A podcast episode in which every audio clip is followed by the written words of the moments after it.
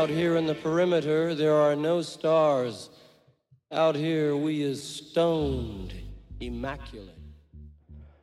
Hello and welcome. This is the C86 show. I'm David Eastaugh. As you know, we love a special guest. This week it's going to be the turn of Toni Basil, the singer, actress, choreographer, and also dancer, filmmaker, and much, much more. And obviously had the massive hit in the early 80s with Mickey and um, has worked with such people as David Bowie, Elvis Presley, Talking Heads, and many, many more. So, with all that excitement, I thought we'd, uh, yes, definitely need to get on the show. So, um, after several minutes of casual chat, we got down to that very exciting subject that was, yes, her love of dance and how that all began. Anyway, Toni's going to explain everything now. Toni, it's over to you. Okay, I came from a show business family. My father was an orchestra leader, uh, and my mother's side of the family were mm, they had a vaudevillian act. It was like uh, which you can see their act on my YouTube channel, Toni Basil's House.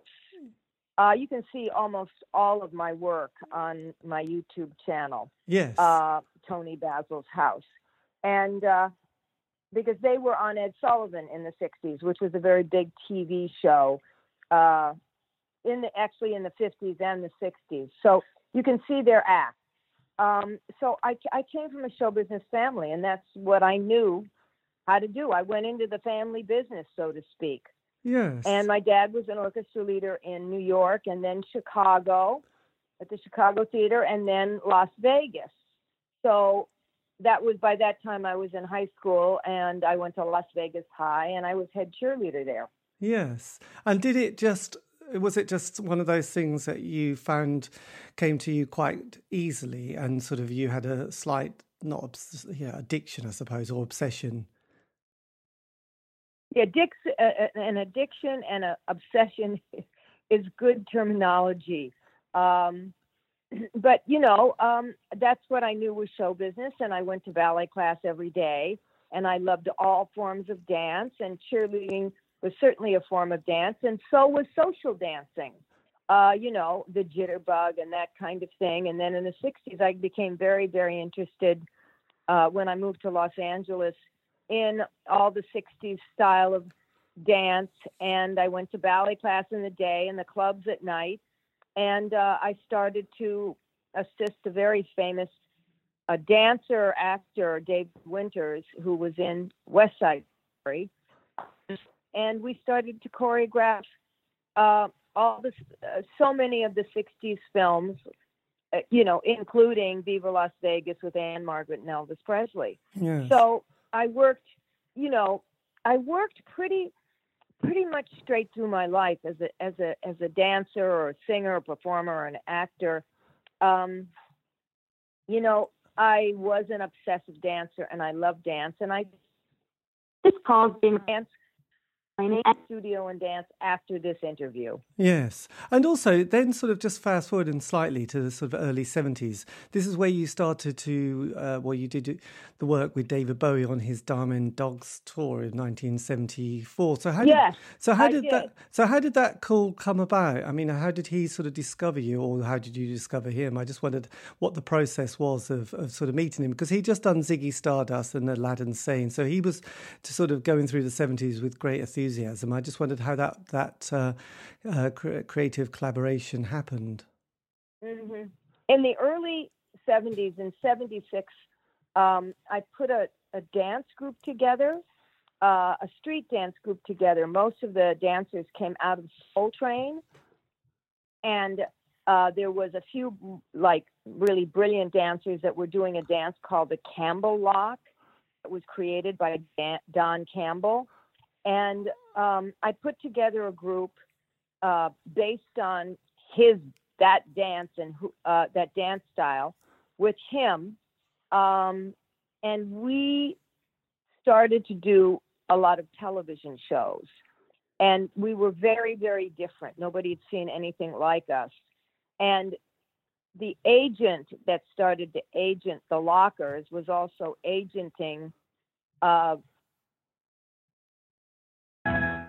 and his people had seen uh, the lockers and he had heard about me and he brought me over to England to just just for a general conference about possibly working with him uh, because I was very multifaceted, and as we all know, David Bowie was multi, multi, multifaceted. Yes. So uh, we had some things, and then when he was getting ready to do Diamond Dogs, uh, he brought me into New York to choreograph the opening number, and then I ended up co-directing the whole show with him and choreographing it. Yes, because that's quite a quite an epic production that he put together, and obviously, yeah, it, it was really the first kind of type of what David and I called rock theater. Yes, he loved his rock theatre because he'd done a lot of mime stuff in the sort of sixties yeah. with Lindsay Kemp, and obviously he was always he, he was. Ex- yeah, he was very, very knowledgeable in all types of theater. And how did that? How did that? Because then, you know, a decade later or pl- uh, and more, um, you you then sort of worked on his Glass Spider tour in '87. So I did. So how did that experience? Uh, you know, how was that? Um, what was the the general sort of way that also came together, and how you know was it very similar or was it quite different experience? No, it was. Um, similar. The both of us were much more savvy, you know, in that type of theater. His show was bigger.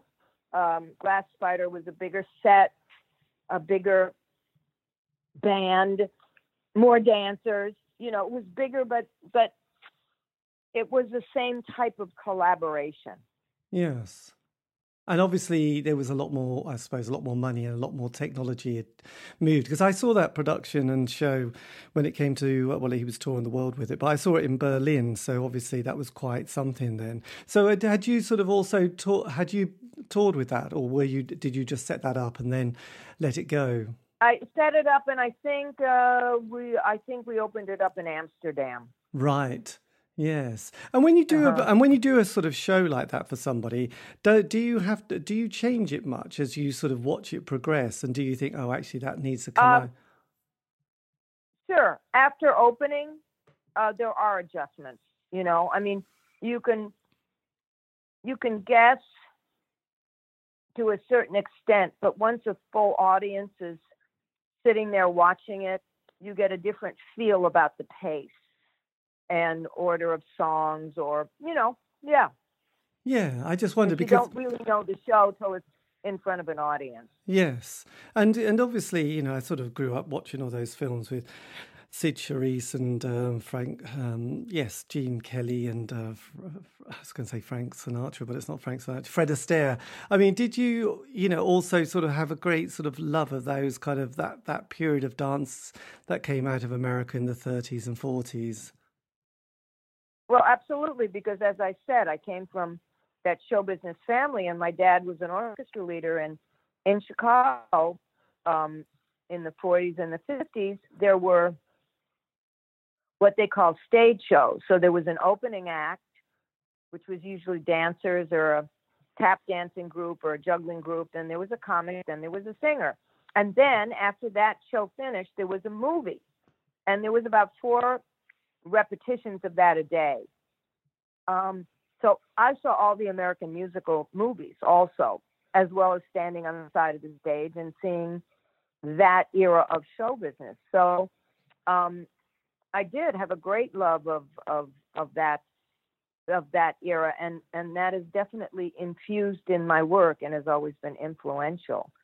Yes, absolutely. Because then, you know, sort of to, to throw a lot more into it, you know, it isn't just dance and chore- choreography. You also did, a, you know, had an amazing sort of career singing as well. So obviously, you know, you had a sort of another British connection working with people like, you know, Nicky Chinn and and um, Mike Chapman as well with with sort of various songs, including Kitty. So when you started to develop, uh, you know, the, the sort of pop side, did that was that something that got in the way of the dancing? No, because the dancing was always included. I before I started to really record, um, I after I put together the group The Lockers, then I put together kind of bigger shows that I was singing in and using street dancers, some of the lockers, and ballet dancers. So I was singing and putting on these shows of, of, of pop songs and using dancers before that happened, you know, before Janet Jackson and Madonna used dancers. I was doing that in the mid 70s.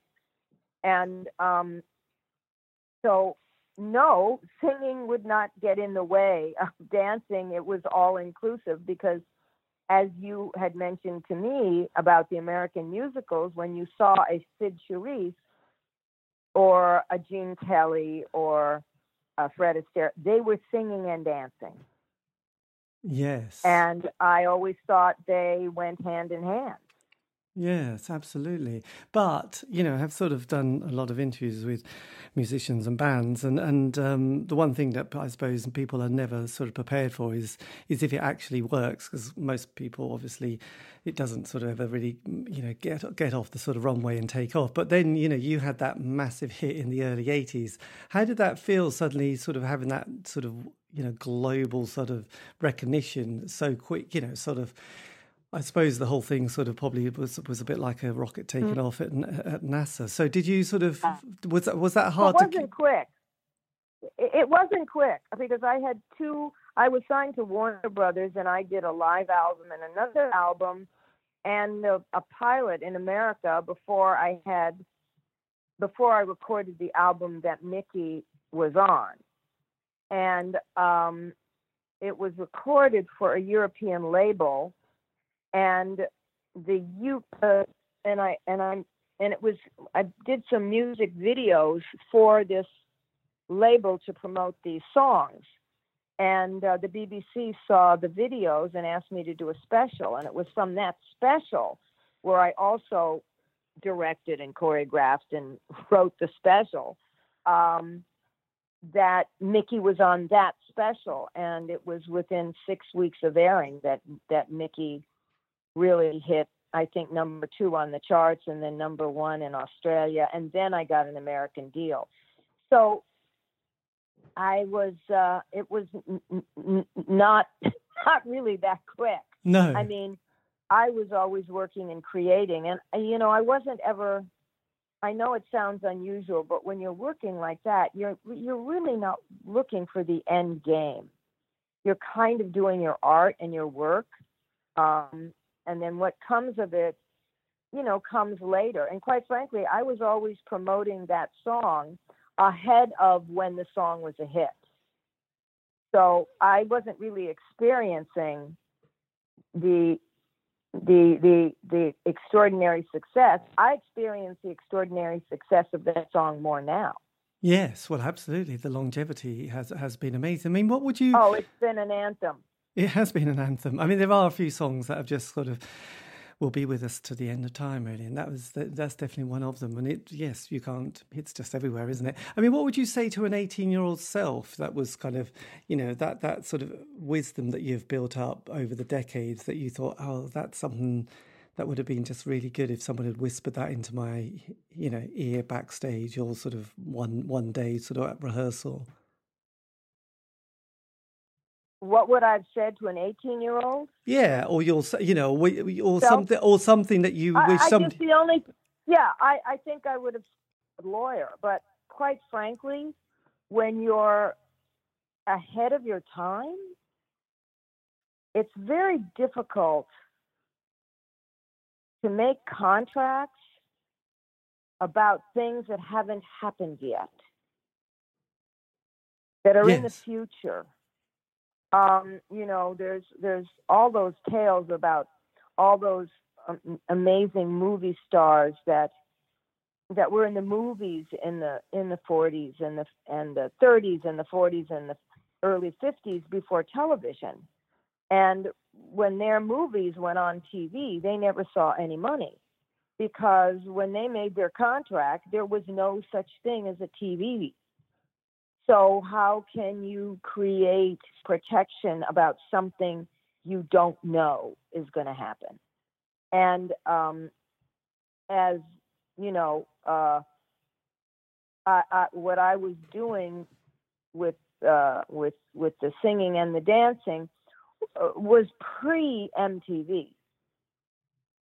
So I would just say get a good lawyer. But if if the lawyer didn't have a crystal ball, you know, it's uh, it it can be difficult.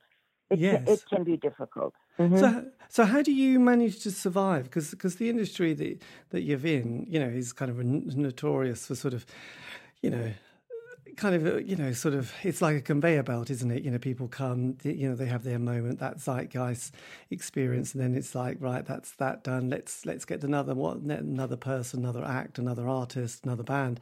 I mean i just wondered how you managed to sort of keep your sanity and and sort of your feet on the ground when when so much kind of happens and sometimes you have those amazing highs and then you have to deal with the next moment and the next day so i just wondered how you emotionally keep keep it together or, or kept it together during that period? Well, I, I think one, my longevity has been because I'm very eclectic.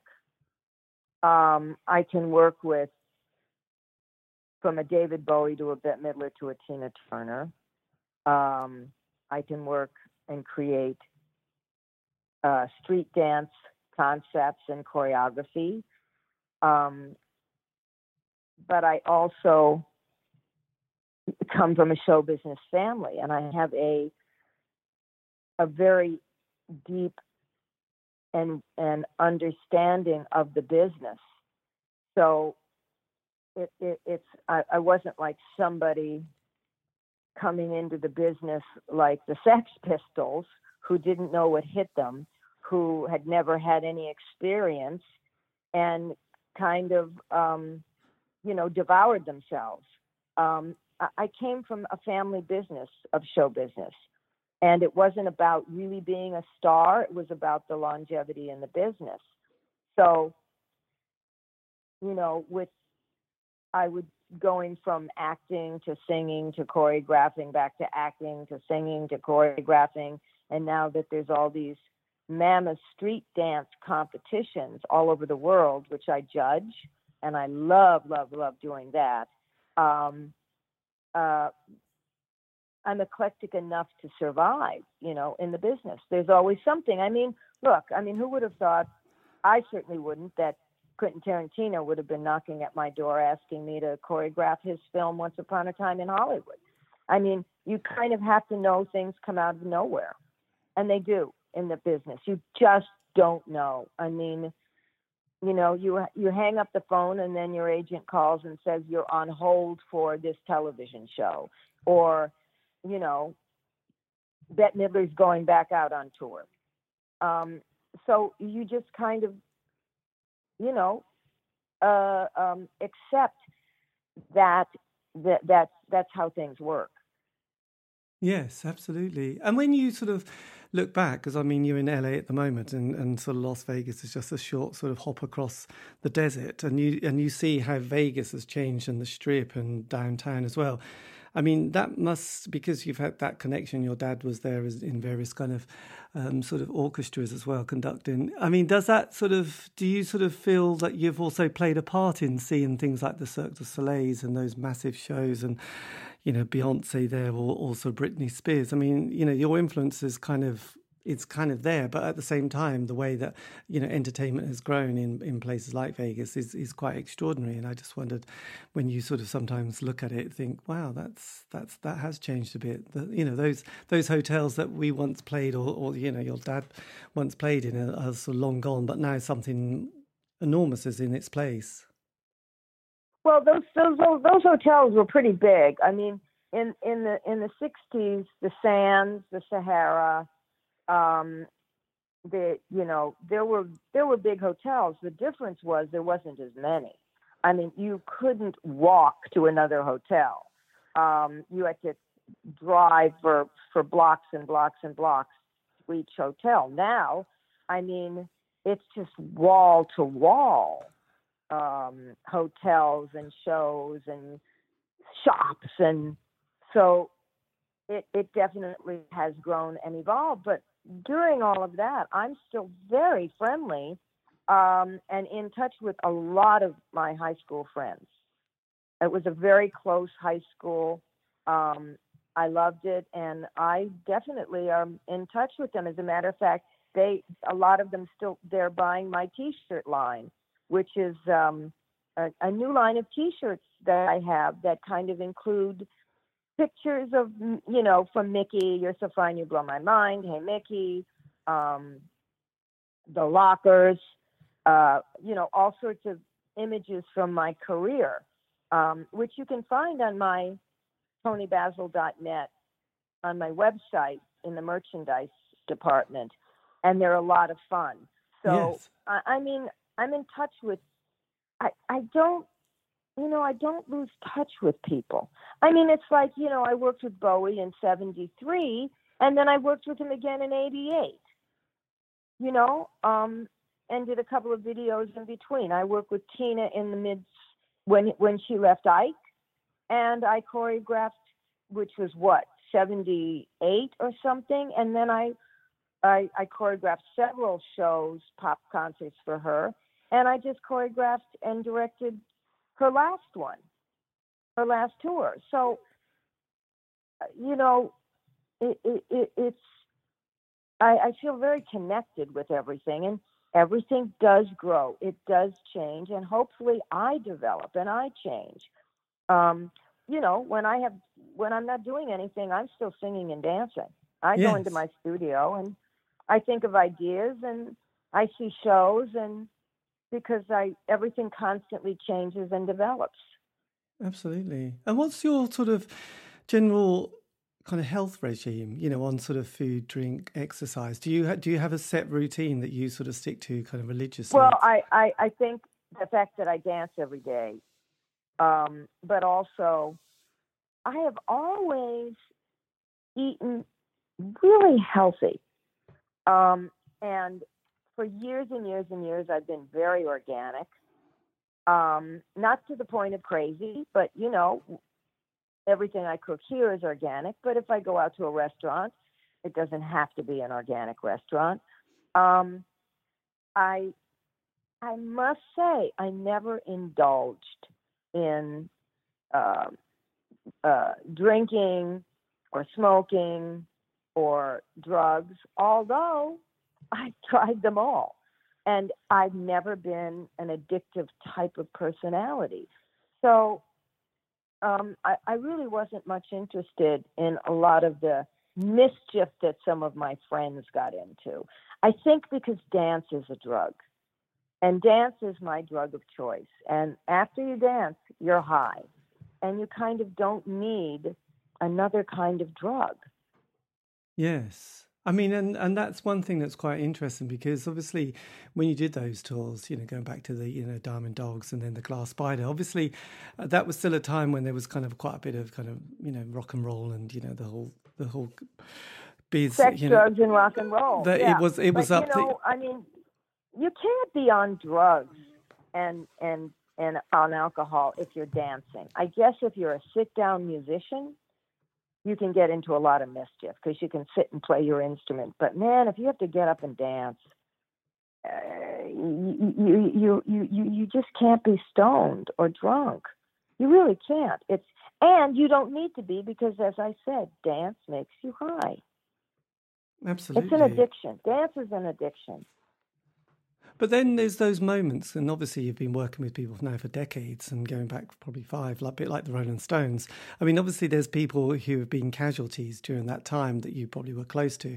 I mean, how do you sort of cope with those kind of moments? Because obviously there's people who aren't able to somehow keep it together and sort of say no or they get into a bit of a down and then they you know unfortunately kill themselves. I just wondered you know dealing with those kind of things as well you know must be also quite difficult. And you must think god over the years you know you you look back and there's kind of a lot of fond memories and then uh, probably a lot of sad ones. I just wondered how you process that. Yeah.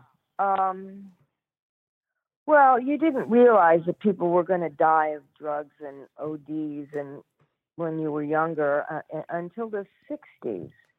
And then you started to see people that were good friends like Brian Jones from the Rolling Stones or Jim Morrison from the Doors, um, Hendrix, you you you, you start to to realize uh, that that you know we're just not immortal and i don't know i never got caught up as i said with dangerous um uh, you know lifestyle. Uh and uh it's sad. I mean the loss of brian jones to me who was really a close friend was quite devastating. You know that was just the beginning of uh, of people getting you know caught up with the wrong lifestyle and falling down that rabbit hole. Yes, and that's kind of yes, that's that's probably the one. And then the '60s finished on a bit of a down with yeah, like it, Jim Morrison, Jimi Hendrix, and uh, Janis Joplin, sort of, and then you had Altamont. So that yeah, was I kind of. I didn't know her. No, I didn't know her. I, I knew the other three. Yes. But then, you know, when you have those kind of relationships like with David Bowie, I've always found that kind of interesting that he'd, you know, I've done interviews with, you know, Earl Slick and Mike Garson. I mean, they, it's kind of interesting, when- you know, when you must sit there and sometimes suddenly get a ping and you had an email from somebody, that you think, God, I haven't heard from them for ages.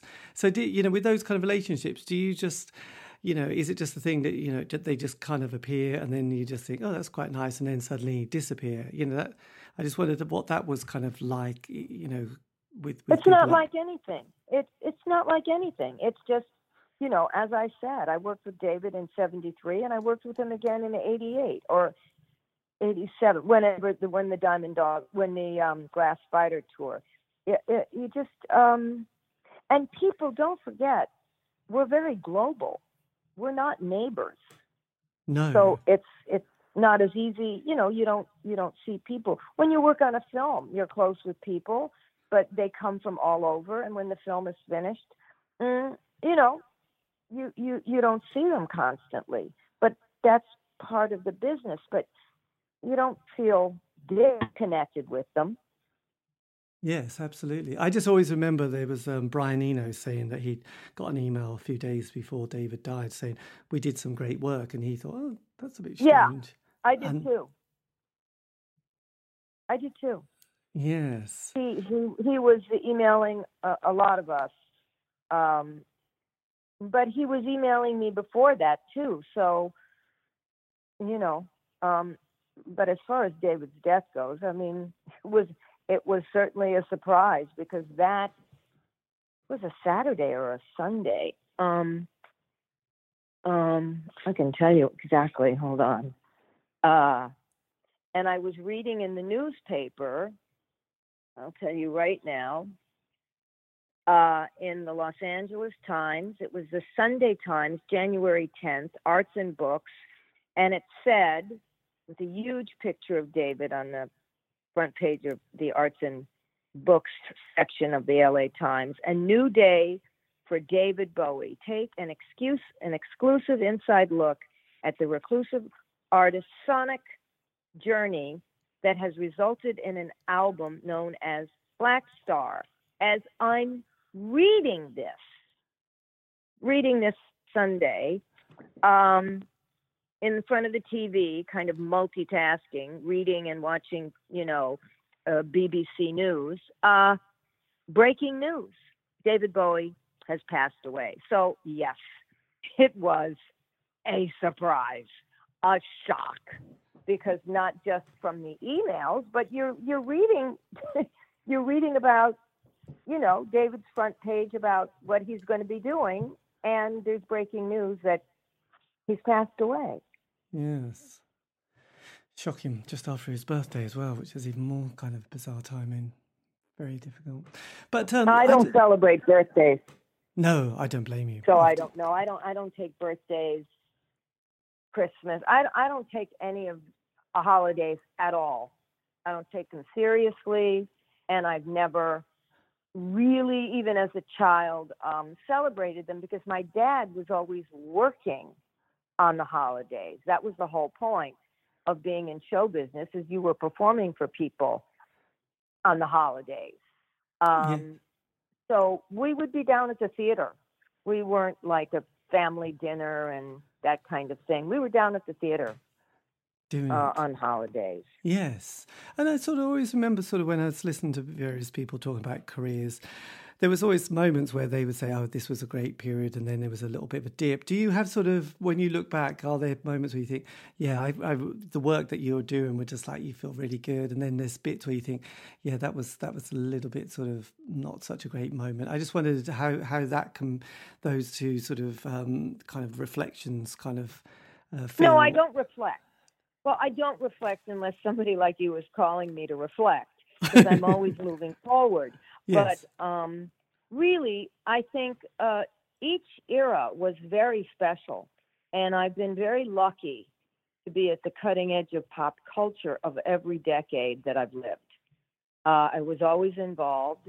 Um, in what was happening, whether it was those crazy go-go movies in the 60s or films like Easy Rider and Five Easy Pieces that changed the face of movie making, like The Lockers that changed the face of dance, like a Bette Midler, a David Bowie, a Tina Turner. I mean, my God, uh, to look back at it, I mean, it's pretty extraordinary that I got to be in the midst of all of that. And, uh, you know, I mean, and and with Quentin Tarantino's film Once Upon a Time in Hollywood, yes. uh, and to always be you know involved in these groundbreaking, these extraordinary street dance competitions that are absolutely all over the world, and they are dancing um, American uh, dances. They're all all the dances that they battle in, whether it's locking or popping or hip hop or house or krumping or breaking. These are all American urban created art forms. So, which I've always been part of every single part of that era also. yes. So I mean, you know, I, I feel uh, I feel my talent has kept me, uh, you know, has been part of it, and my um, and and my friends have always really been at the cutting edge of pop culture. And when you see one of those, you know, like a, a, new move or new dance, I mean, I was just thinking of the rap movement and, and breakdancing. Did you sort of think, oh, I, I'm going to have to sort of um, check this out a bit, you know, and sort of m- either have a sort of modify your own dance or sort of learn how to sort of do certain Yeah, moves? I've always been inspired, and I've always never, um, um, I've always welcomed anything and everything new and exciting. Um, and I've always, you know, w- w- with my certain circle of friends and that that the dance culture, we we always know about when things are happening. Probably three, four years before they even happen, before you even know they're happening. Yes, that's not surprising. but no, I just kind of, I'm just still amazed by the athleticness and the fluidity of, of kind of street dance and and that sort of ability to sort of move with such fluid, you know, with with such sort of grace, but at the same time with that kind It's of strength. It's spectacular. it is spectacular. It's spectacular. spectacular, and it grows and grows and grows. It grows quicker and faster than ballet or jazz dancing or tap dancing because the whole basis of the street dances is improvisation. And when people are constantly improvising, things change. You're influenced by the change in shoes, the change in music, the change in clothes. Everything that I just mentioned influences dance, what you're standing on, the floors, um, the music. It as you improvise, you adjust to the surroundings. And so street always changing. It's always changing and developing in leaps and bounds. But just kind of lastly, I mean, I don't know if you, you probably do know that that scene with Fred Astaire and Cyd Charisse in the, I think it's the Boneyard, which was kind of quite a radical different sort of, quite a radical different sort of dance he did, which then Michael Jackson kind of not plagiarizes, but he's quite similar to one of his kind of particular dancers. Did you think that someone like Fred Astaire, Ginger Rogers, Cyd Charisse, if they were around today, would they still be at the sort of forefront of dance? Uh, well, if I, I think their style is still extraordinary and is definitely accepted because you can still look at those films with oohs and ahs. But I think if Fred Astaire was uh, around uh, now and let's say he stayed 30 for his whole life because if he was around he'd be 130 um, he he would absolutely be influenced by you know his surroundings. I mean michael was always influenced. Uh, my dancing changed radically over the years as i saw james brown. My my dancing changed. Um, all, all sorts of things change it so and Astaire was always creating. So when you're a creative person, um, you know, you're influenced. You, you, you're just influenced. Yes, absolutely. Well, look, Toni, this has been fantastic. I think that's quite. I've got quite a lot, and you're probably sort of thinking I need to go and do something else. But look, thank you ever so much. It, we've got there in the end, which was I think it was quite. I don't know when I first got in touch with you, but it was a, a while. Yeah, back, I, I, hope your um, audience will, you know, visit my website and my um, my merchandise. But you can go to my website and see, you know, I, I keep it up and you can see what I'm doing or my Facebook. Yes. Um, or uh, y- you know the my Instagram, and uh, also you can see the lockers on the Lockers website, the thelockersdance.com, in the video section. But you can also go to my Vimeo, toni Basil Vimeo, and see two extraordinary performances of the Lockers on Soul Train and on Saturday Night Live that you really can't see anywhere else because uh, NBC um, just doesn't let their TV shows be on Facebook or or YouTube channel or anything like that. Um, so and also, I just recut Mickey and Shopping A to Z. So it's on all streaming platforms. And um, it's mine from that I did from scratch, which is sounds exactly like the original, except I will see the funds from it. Um, is called Hey Mickey, and uh, Shopping A to Z is up there. So I really hope your your audience will visit those, and if they're interested in downloading Mickey, that they download my Mickey, so I actually, uh, you know, uh, can can earn some money off of it because I've never really been able to earn any money off of the songs.